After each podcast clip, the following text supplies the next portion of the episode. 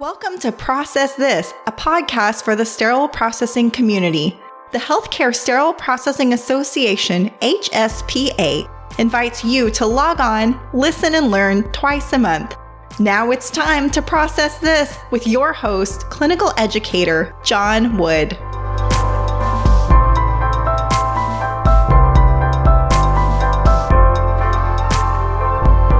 Welcome to the Process This podcast. This is episode 80. 80. Thanks for joining me. Today I'm speaking with Susan Ober from AORN. Great conversation, so don't miss out on that one.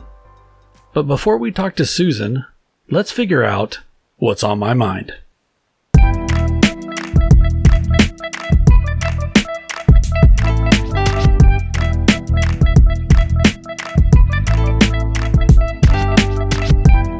This is what's on my mind. So, today on What's on My Mind, we are talking about an article that can be found in the AJIC Journal. Now, the AJIC is the American Journal of Infection Control.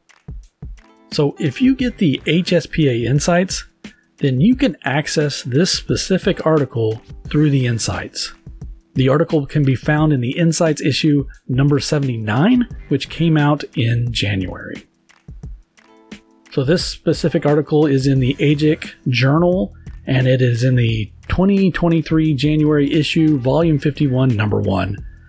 And the title of the article is The Utility of Lighted Magnification and Borescopes for Visual Inspection of Flexible Endoscopes. Now, all the credit goes to the Ofstead Associates. They are always putting out great information to which sterile processing can use and apply in our profession. So thank you to the Ofstead Associates and crew. So I'm going to summarize some of the information in this article in the abstract here, and then we're going to dive a little bit deeper into the discussion. Ready? Here we go. Introduction Infections have been linked to damaged or contaminated endoscopes with visible defects. Endoscope processing standards and guidelines state endoscopes should be visually inspected every time they are used. This study evaluated a new visual inspection program using magnification and borescopes in an endoscopy department that had not previously utilized the tools.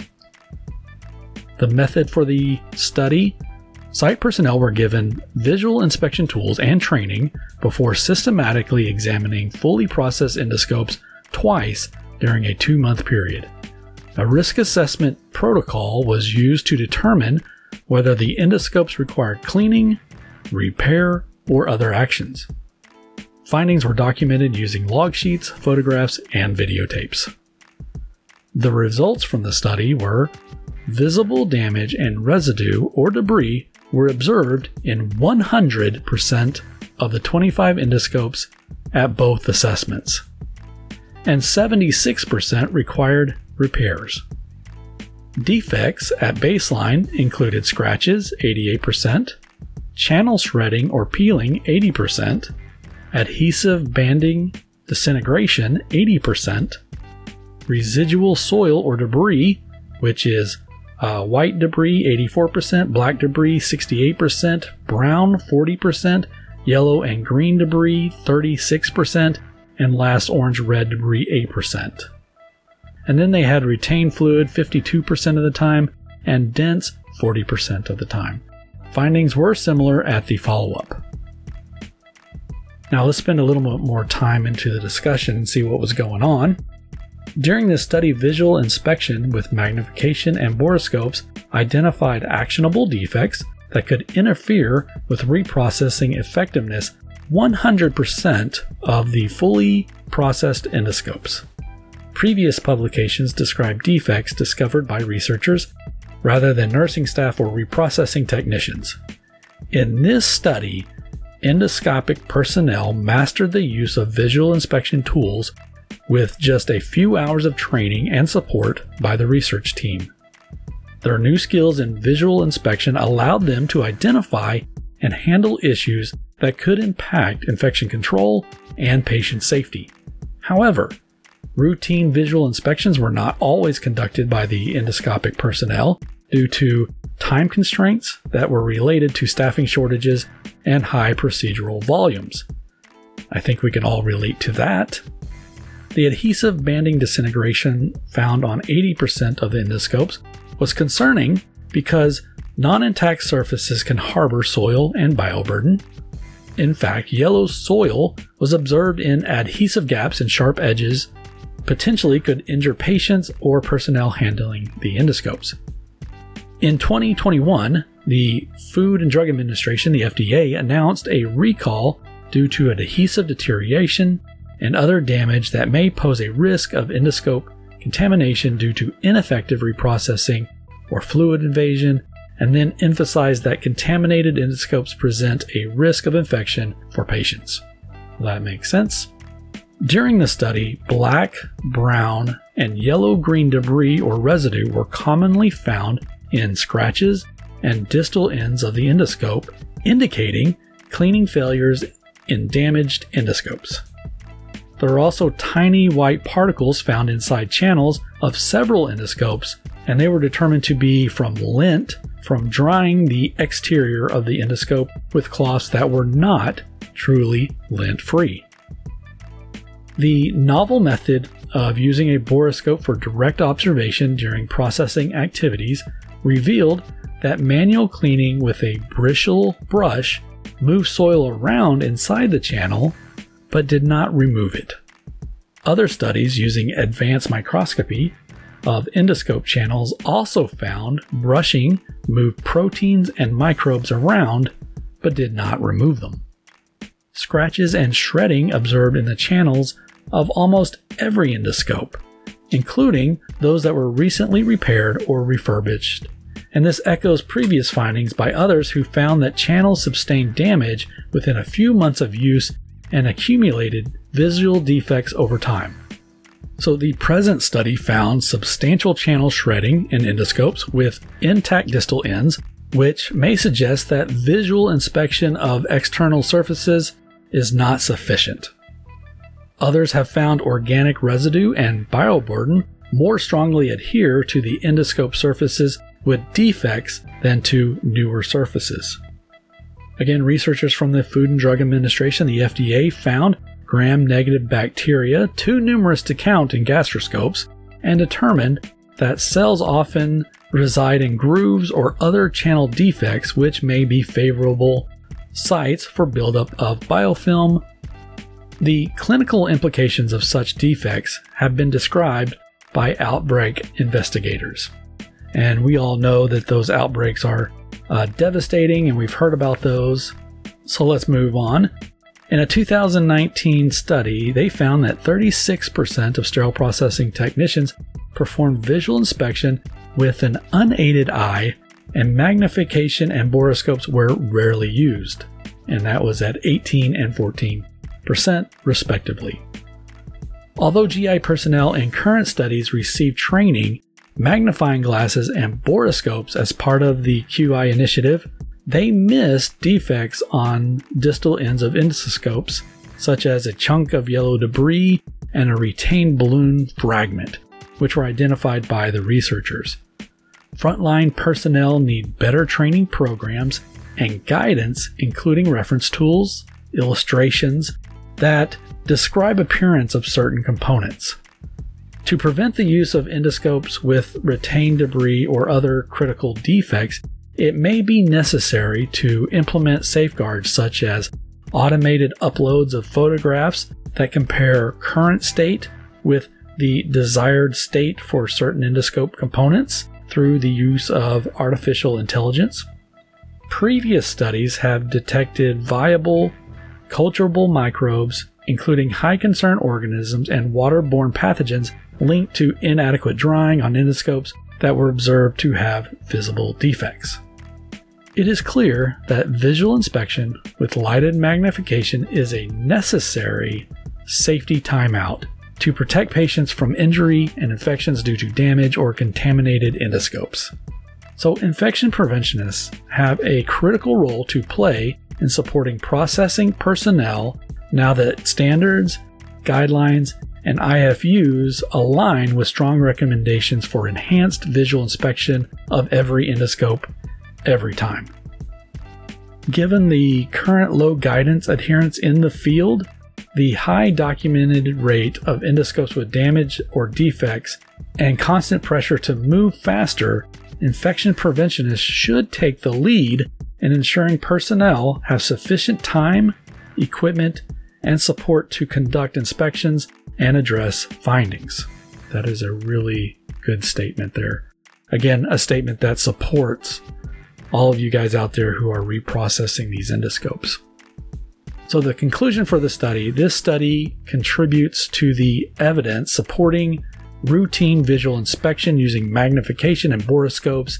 These tools were needed to identify retained fluid, that debris we talked about, the defects that could impact processing effectiveness and patient safety. The findings here demonstrate that external inspection alone is insufficient to identify endoscopes with critical defects and recent maintenance did not guarantee that the endoscopes were free from damage. Processing personnel will need support and collaboration with infection prevention to ensure that they have time and resources necessary to conduct visual inspections of endoscopes in a way that adheres to the standards and enhance patient safety. It's definitely a great article. I I hope you spend some time and go back and review this article. Again, you can find it in the insights at episode 79. There's a link that'll take you to it. Or grab your infection preventionist, get their copy of their AJIC magazine. Not only is this a, a great article, but you can use this article to support the procurement of the lighted magnification devices and borescopes, all of these devices that you can use in your practice. So, with that, that's what's on my mind.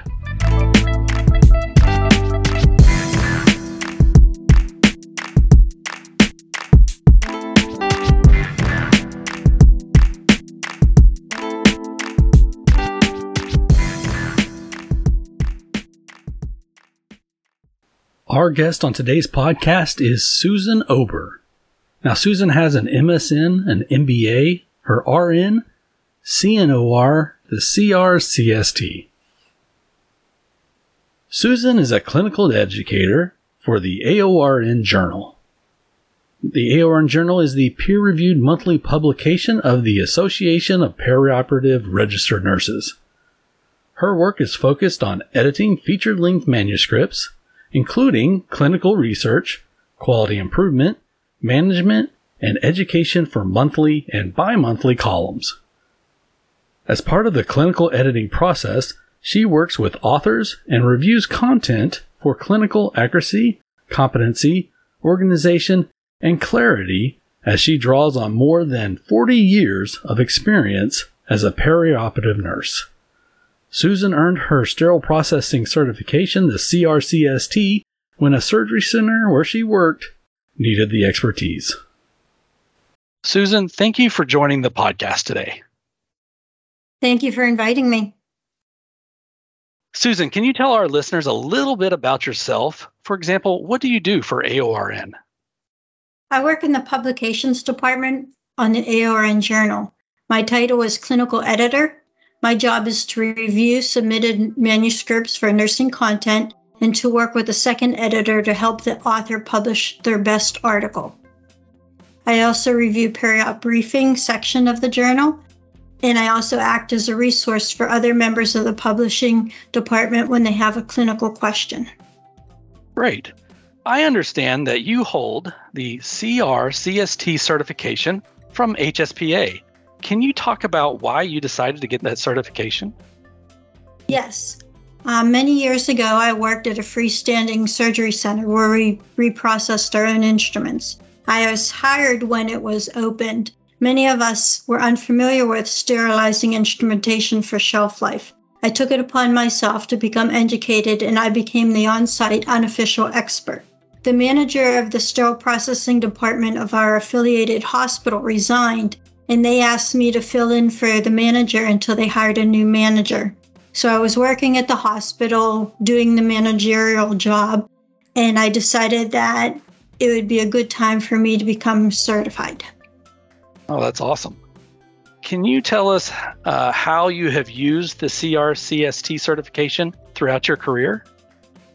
I am a believer that no education is a waste.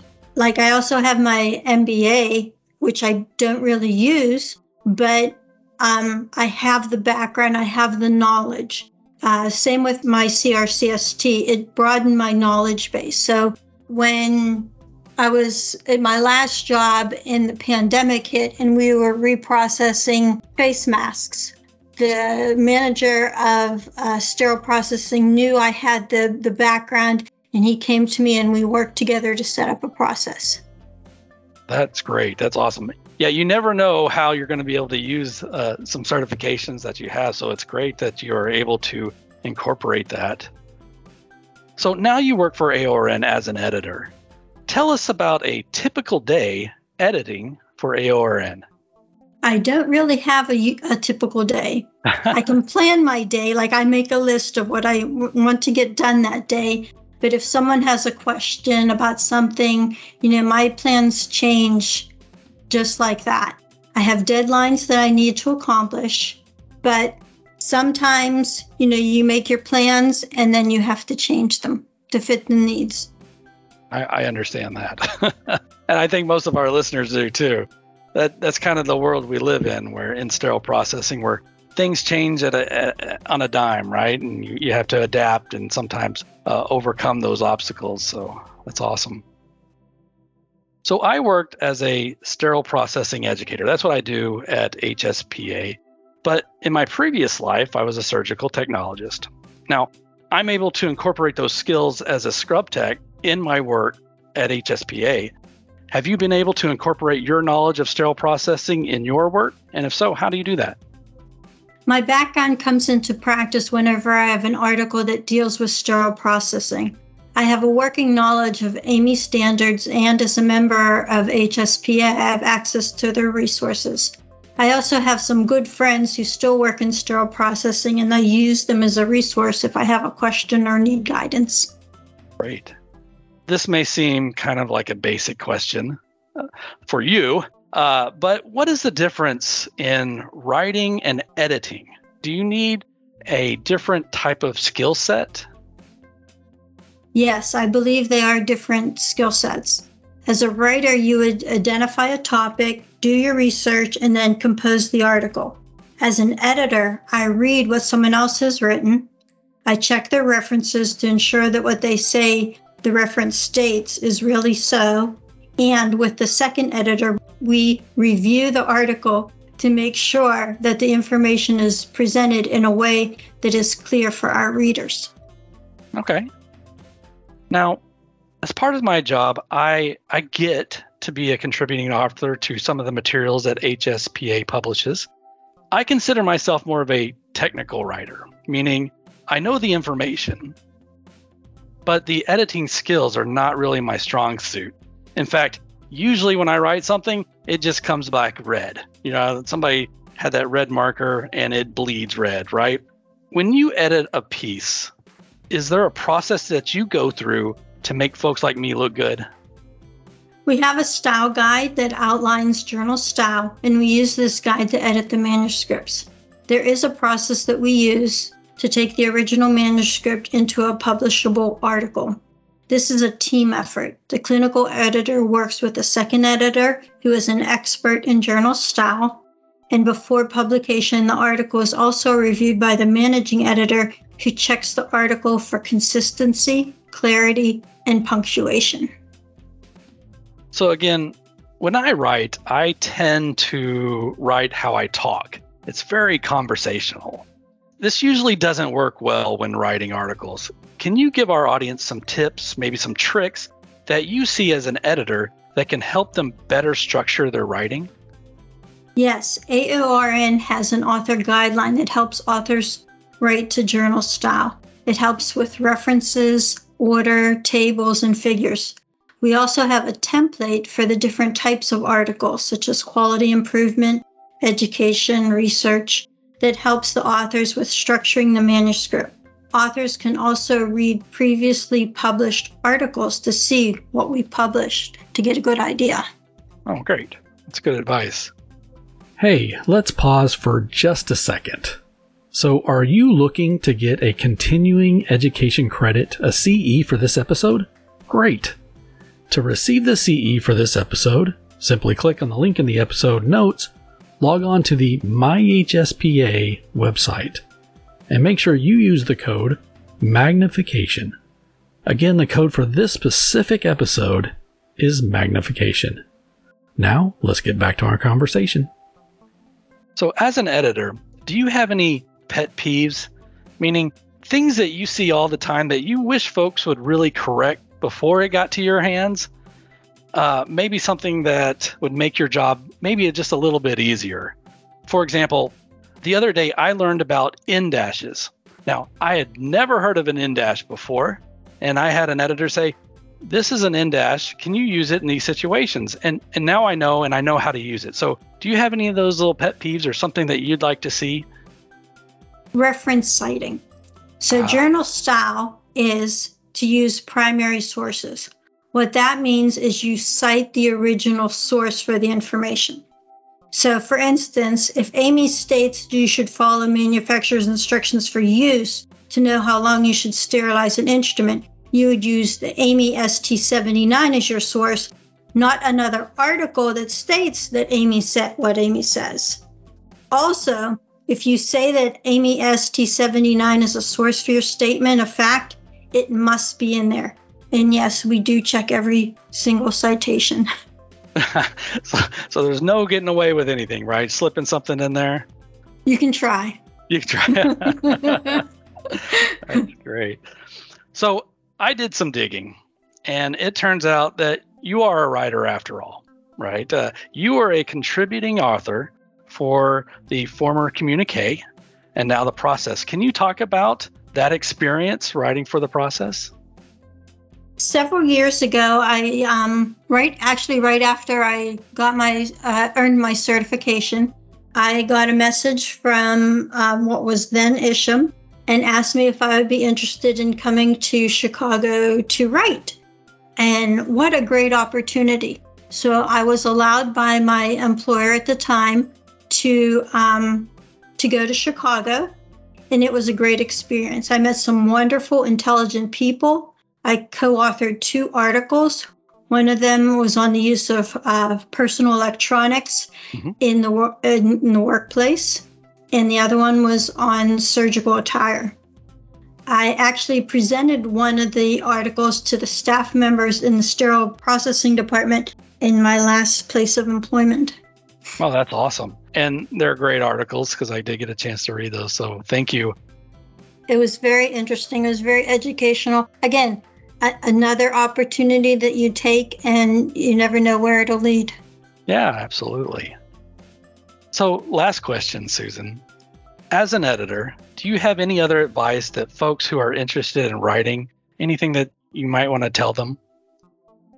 My answer is just do it. Find your topic, something you're passionate about, write your article, and we will help you get it published. That's great.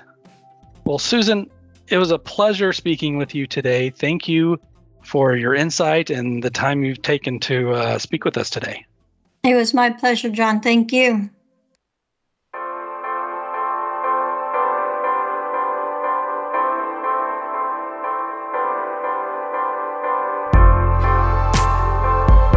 All right, well, that music means only one thing, and that is we are out of time for today.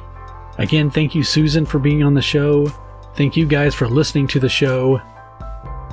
HSPA episode number 80 is in the books. Hey, are you looking to get a CE for listening to this episode? Well, you are in luck. To get the CE, simply click on the link in the episode notes that's going to take you to myhspa.org. And all you have to do is enter the code that is mentioned in the podcast. Again, listen to the entire podcast, enter the code that was mentioned, and wow, there you go, you have your CE. Guess what? In case you didn't know, each podcast episode is on demand. So when you're ready for us, we'll be there for you. As always, stay classy, and we'll see you next time.